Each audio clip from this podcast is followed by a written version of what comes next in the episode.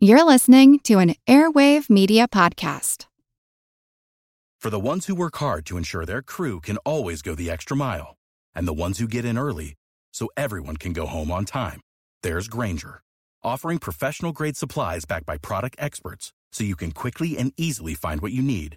Plus, you can count on access to a committed team ready to go the extra mile for you. Call, clickgrainger.com, or just stop by. Grainger, for the ones who get it done.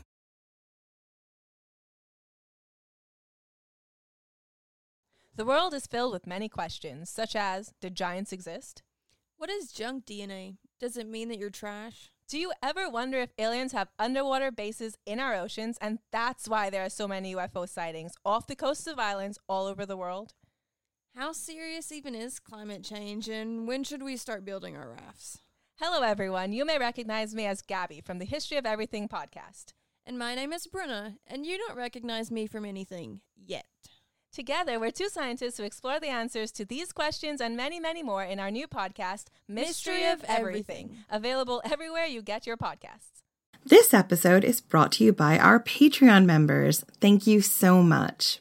And if you're not a member, consider joining. Members get extra episodes just for Patreon subscribers, and all our episodes ad free. Membership starts at just $2 a month. Go to patreon.com slash ancient history fangirl for more info. And as always, thanks for listening. So here's this 13 year old kid being made emperor by the same soldiers who'd murdered his predecessors. He must have been pissing himself.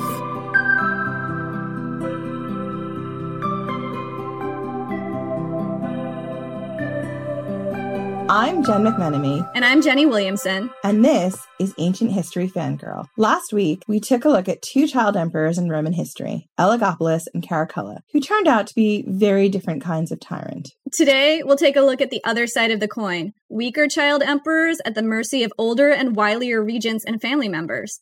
And we'll start with Severus Alexander, who was emperor at 13 and dead by 26. We talked about him a little bit in the last episode because he was the cousin of Elagabalus. And we're just going to call him Alexander from now on because Severus Alexander kind of takes a long time to say. Like I said, he was the cousin who replaced Elagabalus. His rule was mostly dominated by other people, most notably his mother, Mamaea, and his grandmother, Maesa. He ruled for 13 years, and compared to the other two who came before him, Alexander was also a pretty good emperor and a decent guy.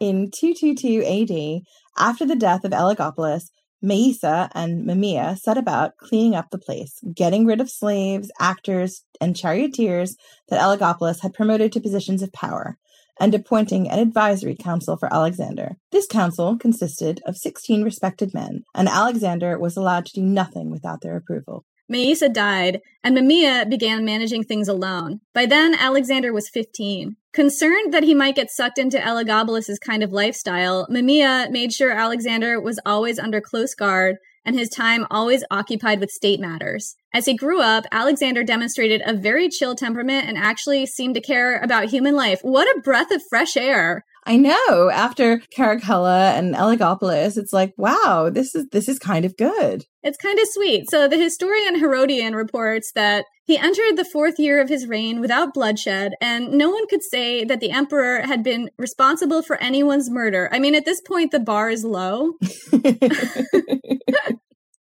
Even though men were convicted of serious crimes, he nonetheless granted them pardons to avoid putting them to death. Indeed, over a period of many years, no one could recall that any man had been condemned to death by Alexander without a trial. I mean, isn't that sweet? It's, it's a regular Valentine's Day card, isn't it? I know. It's it's just I, I want to hug him. You didn't kill anybody. Good job.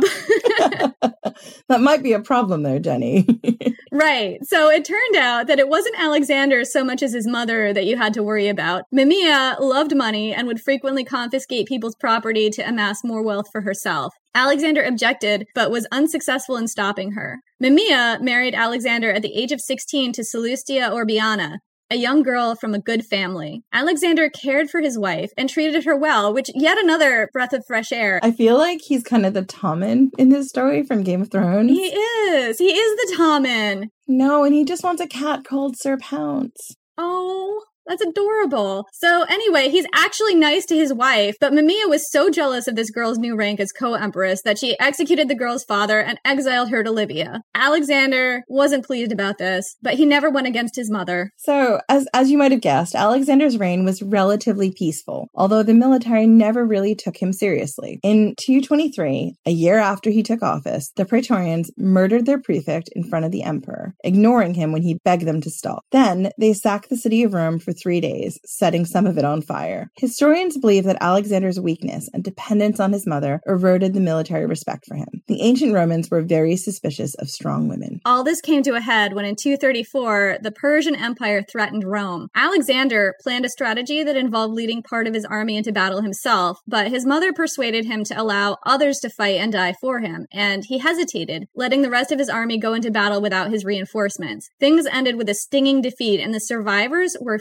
furious with Alexander. Yeah, you kind of can't blame them, can you? Right? So, not long after, reports came in that the Germanic tribes were plundering the Roman province of Illyria, threatening the families of soldiers who had sacrificed much to follow Alexander to Persia. Instead of fighting, on his mother's advice, Alexander had offered to pay the Germans to go away, and this did not sit well with the army, because a truce didn't profit them at all. There was no possibility of plunder with a truce. They also saw Alexander as thoroughly under his mother's control, and they decided it was time for a change in leadership. The man they chose to usurp him was a drill sergeant named Maximinius Thrax. I love that name. Maximinius Thrax.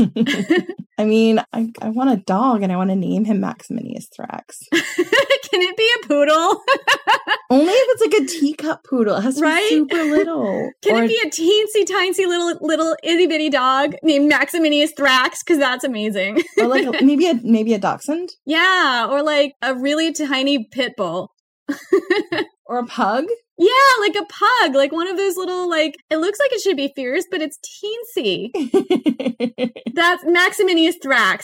And just as I keep mentioning this name, please think of a teensy little pug. or a teacup poodle or a Pomeranian or take your favorite pick of tiny dog. Teensy dog of your choice. He was basically the polar opposite of Alexander, a manly man who the Historia Augusta claims in a fit of hyperbole to be over eight feet tall. Most of Alexander's troops defected to Maximinius' side because he was so cute. Look at him. And Alexander was cut down in his own camp along with his mother. The historian Herodian says of his death. A stranger to savagery, murder, and illegality, he was noted for his benevolence and good deeds. It is therefore entirely possible that the reign of Alexander might have won renown for its perfection had not his mother's petty avarice brought disgrace upon him. And can I just go back to our list of the Damnatio Memoriae? And let me just say, poor Severus Alexander was on this list, but only while Maximinius Thrax was in charge. And that's incredible. Yeah. And then after Maximinius Thrax's death, he joins the list. You mean he, he was reinstated as someone that you're allowed to mention in public? Oh, sorry. I meant to say, I, I believe that happened with uh, Severus Alexander, but after Maximinius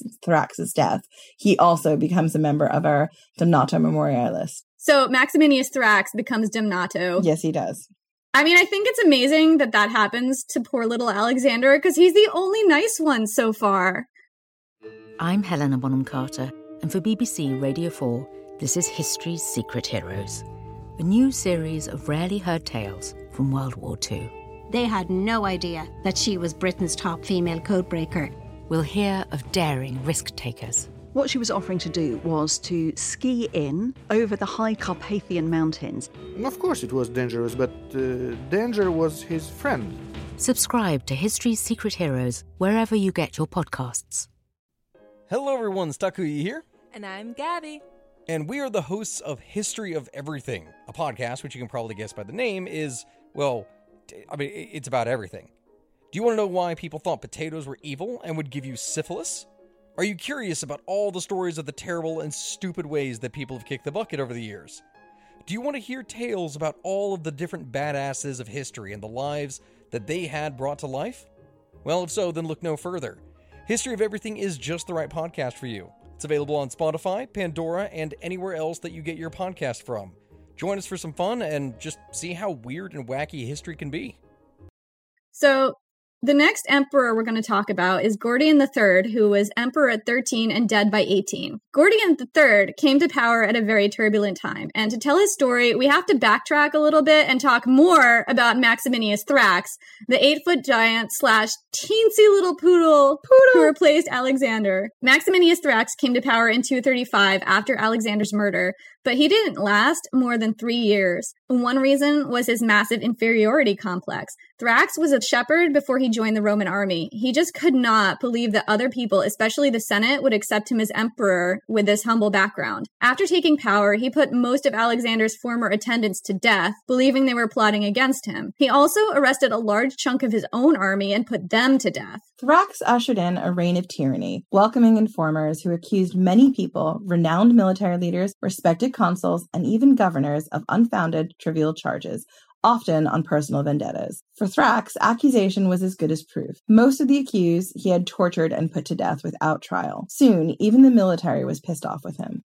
Three years after his rise, a province in Africa mutinied and raised two people as usurper emperors the father son team, Gordians 1 and 2. Gordian I was the local governor. He had immense experience in all aspects of government, but he was more than 80 years old, and he also really did not want to be emperor. The soldiers who elevated him had to do it at sword point, threatening him with death if he did not accept the honor. Apparently, Gordian I had lived long enough to know better. Because of his age, his son, Gordian II, who reputedly had a library of 62,000 volumes and a harem of 22 concubines, was nominated to co-rule. However, the well-read and oversexed Gordian II was killed in battle with Thrax's allies a month after rebelling, and Gordian I hung himself in despair. And meanwhile, Maximinius Thrax was spending the winter in Pannonia, modern day Eastern Europe. The Roman Senate, who had cast their lot in with the Gordians, faced the prospect of Thrax getting wind of their misbehavior real soon and sweeping in with an avenging army. First, they elevated two of their own to emperor status, Balbinus and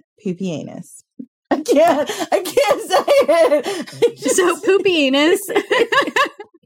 it's just we're i mean all i'm gonna say is that number one we may be pronouncing this wrong and if there are any latin scholars who would like to tell us how to properly and non-scandalously pronounce poopy enos please tell us. And number two we are 12 year old boys at heart. Or 12 year old girls. Or 12 year old girls right. Okay so the news. Okay the elevation of Balbinus and Pupienus was not received well by the people. Facing down a threatening mob, armed with clubs and stones, the Senate seized the grandson of Gordian I, 13 year old Gordian III, and held him up as Caesar. A civil war engulfed the city, with citizens, including a mob of gladiators, attacking the Castra Praetoria, the barracks of the Praetorian Guard. This was a bad idea. Do not attack the Praetorian Guard. The only Praetorians in the barracks at the time was a skeleton crew of older veterans. The rest of the Praetorians were with Maximinius Thrax, fighting in Germania. But they gave back as good as they got. Parts of the city burned, Meanwhile, Thrax led his own army over the Alps along with the rest of the Praetorian Guard, and to get to Rome, he had to get past the town of Aquileia. And Aquileia refused to play ball. And wait, wait, Wait, Jenny, are you talking about was there a siege? There was a siege. Would you like me to tell you all about it? I really, really want to know about this, especially after our two parter about sieges. As soon as you were doing the research, I was like, oh my God, was there a siege? Tell me more. Well, strap in because I'm going to tell you all about this siege. And this is such an interesting siege. There are a lot of things about it that make it very different from the sieges that we talked about in our first two episodes. So Aquileia shut its doors against Thrax's army and just refused to let it pass. A siege ensued, and this one was brutal, not on the defenders, but the attackers. I mean, honestly, in the account, it sounds like the defenders are having a great time. The people of Aquileia enthusiastically defended their town, men, women, and children, plus the old people. And Herodian gives us a really great description. The Aquileians hurled down stones on the besiegers, combining pitch and olive oil with asphalt and brimstone. They ignited this mixture and poured it over their attackers from hollow vessels fitted with long handles. Bringing the flaming liquid to the walls, they scattered it over the soldiers like like a heavy downpour of rain. Carried along with the other ingredients, the pitch oozed onto the unprotected parts of the soldiers' bodies and spread everywhere. Then the soldiers ripped off their blazing corselets and the rest of their armor too, for the iron grew red hot and the leather and wooden parts caught fire and burned. As a result, soldiers were seen everywhere stripping themselves. Most of the soldiers suffered scarred and disfigured faces and lost eyes and hands, while every unprotected part of the body was severely injured. The Aquileians hurled down torches on the siege engines which had been dragged up to the walls. These torches, sharpened at the end like a javelin, were soaked in pitch and resin and then ignited. The firebrands, still blazing, stuck fast in the machines, which easily caught fire and were consumed by the flames. The army of Maximinius grew depressed. I love that line. this was very depressing. Cheated in its expectations, it fell into despair when the soldiers found that those whom they had not expected to hold out against a single assault were not only offering stout resistance, but were even beating them back. The Aquileians, on the other hand, were greatly encouraged and highly enthusiastic, and like I said before, they were just having a ball. As the battle continued, their skill and daring increased. Contemptuous of the soldiers now, they hurled taunts at them. As Maximinius wrote about, they shouted insults and indecent blasphemies at him and his son. I mean, I could just imagine how much fun these people are having, raining hell and brimstone down on these soldiers and also brutally making fun of them. It so reminds me of that Monty Python scene with the French taunter at the castle. I totally agree with you. That's exactly what I thought about. Right. So I'm going to put a link in the show notes of the um, French defense in Monty Python and the Holy Grail because this is exactly what I'm thinking of when I'm reading about this. Maximinius, the teensy little, very fierce teacup poodle, became increasingly angry because he was powerless to retaliate. Unable to vent his wrath upon the enemy, he was enraged at most of his troop commanders because they were pressing the siege in cowardly and half-hearted fashion. Consequently, the hatred of his supporters increased and his enemies grew more contemptuous of him each day. So there are a few things here to take note of if you listen to How to Survive a Siege. The defenders were civilians as well as soldiers, so the lines between combatant and non-combatant were blurred. And they were also really good at using psychological warfare to get under the attacker's skin. The teasing really bothered Thrax and his people. Apparently they really pushed some buttons there. Plus the defenders spread a rumor that armies were convening to fight against Thrax. Also, usually it's the defenders who have to struggle with things like unsanitary conditions, corpses in the streets, and a lack of food and drinking water, but that was actually actually not the case in this fight. And Herodian tells us, as it happened, the Aquileians had everything they needed in abundant quantities. With great foresight, they had stored in the city all the food and drink required for men and animals, which, I mean, when does anyone plan that far ahead, right? I wonder what time of year this was. Like, if it was winter, they might actually already be prepared. You know, I actually don't know what time of year it was, but that's a really great question. Anyway, they had all they had everything they needed. They had all the food and drink. The soldiers of the emperor by contrast lacked every necessity since they had cut down the fruit trees and devastated the countryside. Some of the soldiers had built temporary huts, but the majority were living in the open air, exposed to sun and rain. And now many died of starvation. No food was brought in from the outside as the Romans had blocked all the roads of Italy by erecting walls provided with narrow gates. The country of Rome was fighting against Thrax as he was fighting against Aquileia. The Senate had dispatched former consuls and picked men from all Italy to guard the beaches and harbors and prevent anyone from sailing. Their intent was to keep Maximinius in ignorance of what was happening at Rome. Thus, the main roads and all the bypaths were closely watched to prevent anyone's passing. The result was that the army, which appeared to be maintaining the siege, was itself under siege. And that's another really interesting thing about this that makes this siege unusual. The only source of water was the nearby river, which was fouled by blood and bodies. Lacking any means of burying those who died in the city, the Aquileians threw the bodies into the river. Both those who fell in the fighting and those who died of disease were dropped into the stream as the city had no facilities for burial, which is a really common thing in sieges. And so the completely confused army was in the depths of despair. They were really depressed. And another thing that complicated this was that Thrax's soldiers weren't fighting an enemy people. They were actually fighting their own citizens. And I wouldn't be surprised if a lot of people in Thrax's army had friends and family members in Aquileia. Thrax's Praetorian Guard conspired to kill him. And once again, Herodian gives us the straight dope. The conspirators went to Maximinius' tent about noon. The Imperial bodyguard, which was involved in the plot, ripped Maximinius' pictures from the standards. When he came out of his tent with his son to talk to them, they refused to listen and killed them both. They killed the army's commanding general general also, and the emperor's close friends. Their bodies were handed over to those who wished to trample and mutilate them, after which the corpses were exposed to the birds and dogs. The heads of Maximinius and his son were sent to Rome. Such was the fate suffered by Maximinius and his son, who paid the penalty for their savage rule. So Gordian III was now emperor along with his co-emperors Balbinus and Pupienus.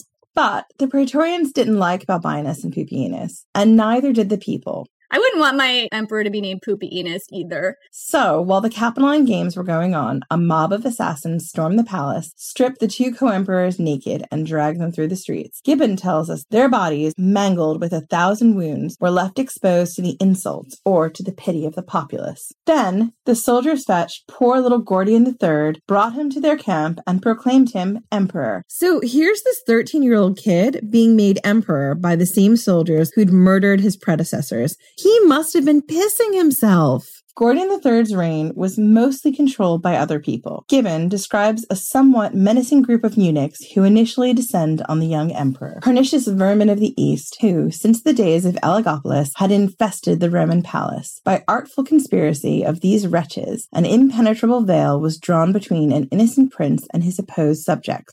The honors of the empire sold without his knowledge, though in a very public manner, to the most worthless of mankind. Gordian married the daughter of his Praetorian prefect, Timesitheus, and Timesitheus took over and cleaned house. The Historia Augusta records a letter from Timesitheus to Gordian.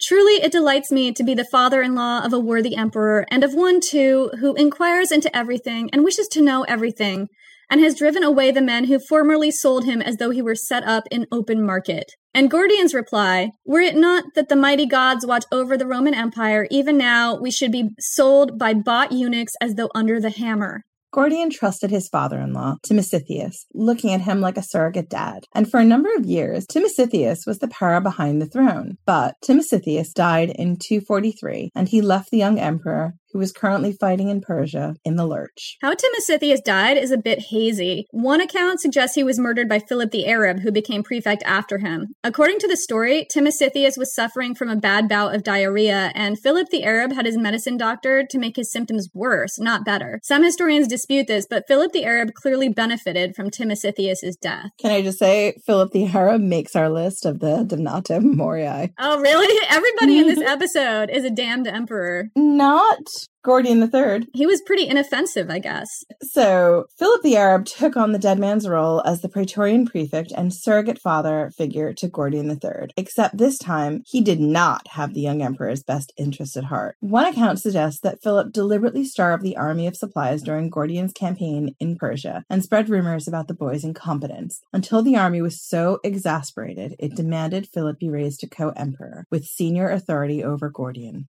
And what happened next is a little bit unclear. According to the Historia Augusta, Philip the Arab edged Gordian out. Gordian grasped blindly at his old position, first complaining to the officers and soldiers in the hope that they'd get mad on his behalf and strip Philip of his position. This didn't work, so apparently Gordian got his officers to vote on which one of them they preferred, and Philip won. Wow. It's cold. I mean, that's really cold. It really shocks me that Philip goes from being voted in as emperor to then be one of the Damnatio Memoriae. Yeah, well, it doesn't surprise me here based on his treatment of Gordian, and it also shows what can happen to a child emperor because Gordian really depended on his father figures, and he kind of thought Philip initially was going to be another Timesitheus, and that is not how this worked. Gordian saw he was defeated, and then he started lobbying for other power arrangements. He was literally fighting for his life at this point. The alternative to finding a Philip approved position in the empire was death. Philip could not allow a possible rival emperor to live. At first, Gordian asked for their power to be made equal, then that he be made junior emperor, and then that he be made praetorian prefect, Philip's old job, and finally, when none of that worked, he asked to be made only an ordinary general. He was denied all positions. Philip had him carried, shouting protests, out of their sight, and then despoiled and slain. This account is a bit confused. Contemporary Persian sources suggest he died in battle in northern Mesopotamia. However, Roman sources don't mention this battle. What actually happened is a mystery. Gordian, like the child emperors before him, did not live long. He was dead by 18. Our final child emperor is Honorius, who was emperor at 10 and dead by 38.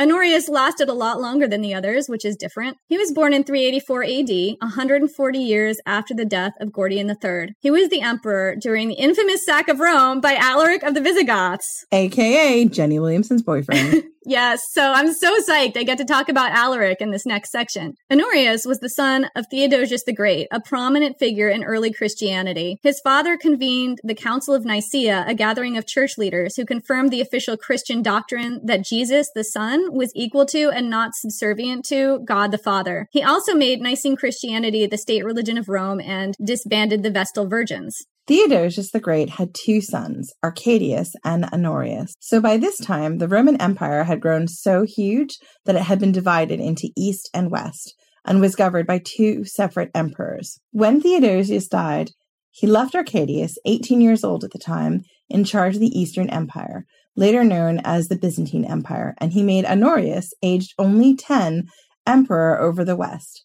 He appointed guardians for the boys, for Arcadius, the Praetorian prefect Rufinus, and for Honorius, the general Stilicho. So from the start, both boys were completely under the control of their dueling guardians. Stilicho and Rufinus were bitter rivals, always working to undermine each other. Stilicho kept insisting that Theodosius had actually made him guardian of both boys on his deathbed, not just Honorius. Rufinus disagreed with this, obviously. He prevented Stilicho from defeating Alaric on one of his invasions into eastern territory, preferring to allow a gang of marauding Goths to ravage his territory than to let Stilicho share the credit for kicking them out. Ultimately, Stilicho sent soldiers to Constantinople ostensibly to help protect the city. Instead, they cut Rufinus to pieces outside his own city gate. But back to Honorius. He inherited an empire in turmoil. At this point, the capital of the Roman Empire was in Milan, which is considerably north of Rome. The empire had grown too big and too unwieldy to manage from so far down on the Italian peninsula. Six years into his reign, Honorius would have been about 16. Alaric of the Goths,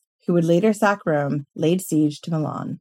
Honorius fled to Ravenna, a city in the middle of a swamp, which again reminds me of Monty Python. I'm just going to put so many Monty Python notes in the show notes. I know what scene you mean. He's in the middle of a swamp, unreachable to the barbarian hordes who kept sweeping over the mountains to lay waste to northern Italy, but not in a good position from which to defend the empire. He was basically leaving his own subjects to fend for themselves, and there were severe consequences to this. According to Procopius, a writer who lived about a hundred years after the events he's writing about, the barbarians, finding that they had no hostile force to encounter them, became the most cruel of all men, for they destroyed all the cities which they captured so completely that nothing had been left in my time to know them by, unless indeed it might be one tower or one gate or some such thing which chanced to remain. And they killed all the people, as many as came in their way, both old and young alike, sparing neither women nor children. Wherefore, even up to the present time, Italy is sparsely populated. So that was the handiwork of Alaric of the Goths. So for the next seven years or so, Stilicho was left to marshal the Roman defenses and plot against his rivals, while Honorius hid in his swamp and raised his prized cockerels.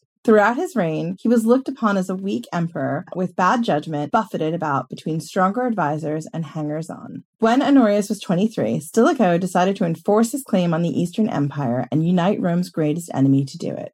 This was, of course, Alaric, who'd spent a lot of time sacking and ravaging in the Baltic, Greece, and northern Italy at this point. The alliance didn't work out, but Alaric demanded 4,000 pounds of gold, enough to feed 100,000 followers for a year, for what he called mobilization expenses. Stilicho strong armed the Senate into paying up to prevent another Gothic invasion. So, interestingly enough, Alaric set a precedent by doing this. If it wasn't the first time an enemy of Rome asked for protection money to go away, I think it was at least one of the first times. Other enemies of Rome watched and learned. Generations later, Attila the Hun would demand 6,000 pounds of gold, and the Persians got about 12,600 to leave the empire alone. Needless to say, though, the bribery did not sit well with the Senate. One of Stilicho's rivals at court, the chancellor and eunuch Olympius, persuaded Honorius that Stilicho was plotting treason. Stilicho was Rome's best defense against the Goths and the Gauls who threatened its borders. He'd twice held off Alaric's invasions and was the only reason Rome was not a complete tire fire at this point. Even so, Honorius allowed himself to be persuaded and ordered Stilicho's execution along with his whole family. A lot of historians theorize that Alaric didn't actually want to sack Rome. While laying siege to the city,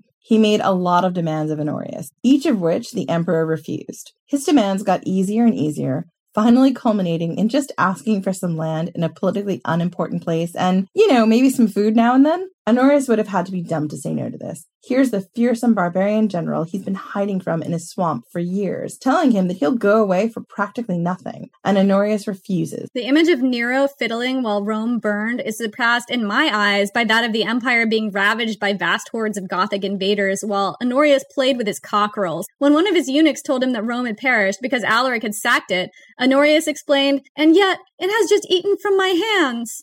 He thought the eunuch meant his favorite cockerel, who he'd named Rome, after the city.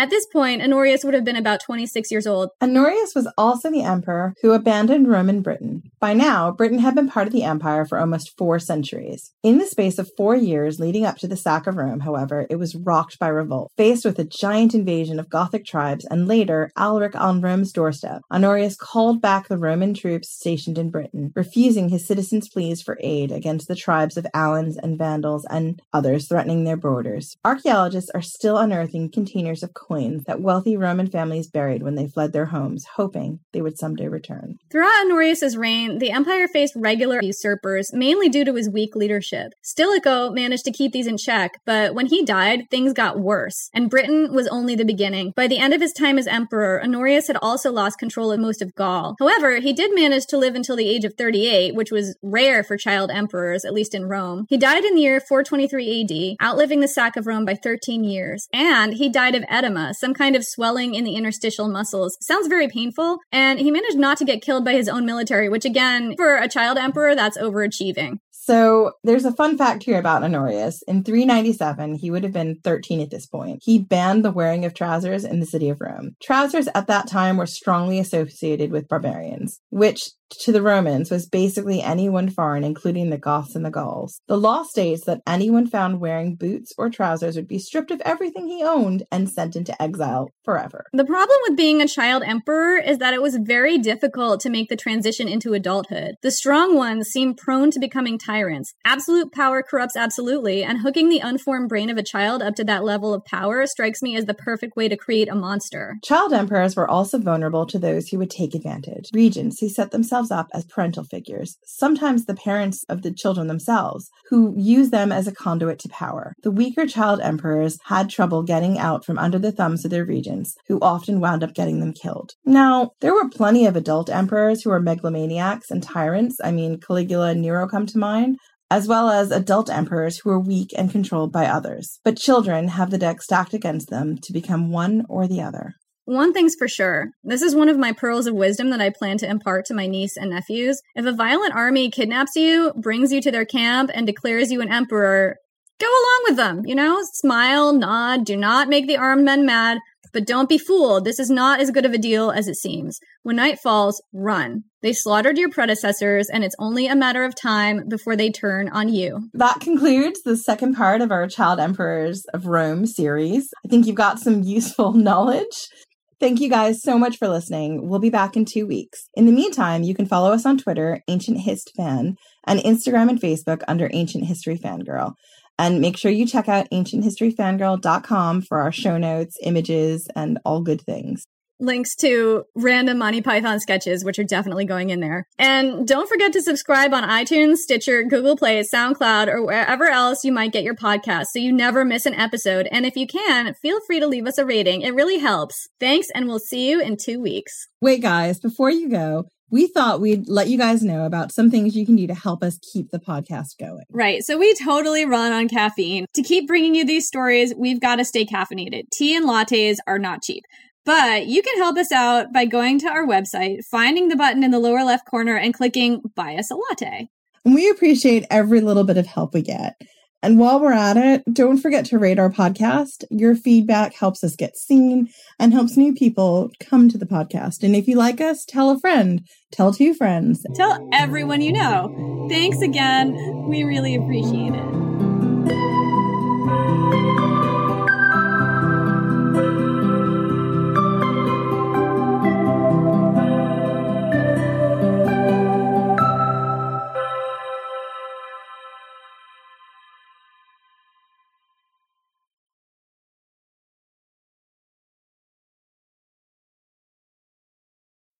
When you need mealtime inspiration, it's worth shopping Kroger, where you'll find over 30,000 mouthwatering choices that excite your inner foodie. And no matter what tasty choice you make, you'll enjoy our everyday low prices, plus extra ways to save, like digital coupons worth over $600 each week. You can also save up to $1 off per gallon at the pump with fuel points. More savings and more inspiring flavors make shopping Kroger worth it every time. Kroger, fresh for everyone. Fuel restrictions apply.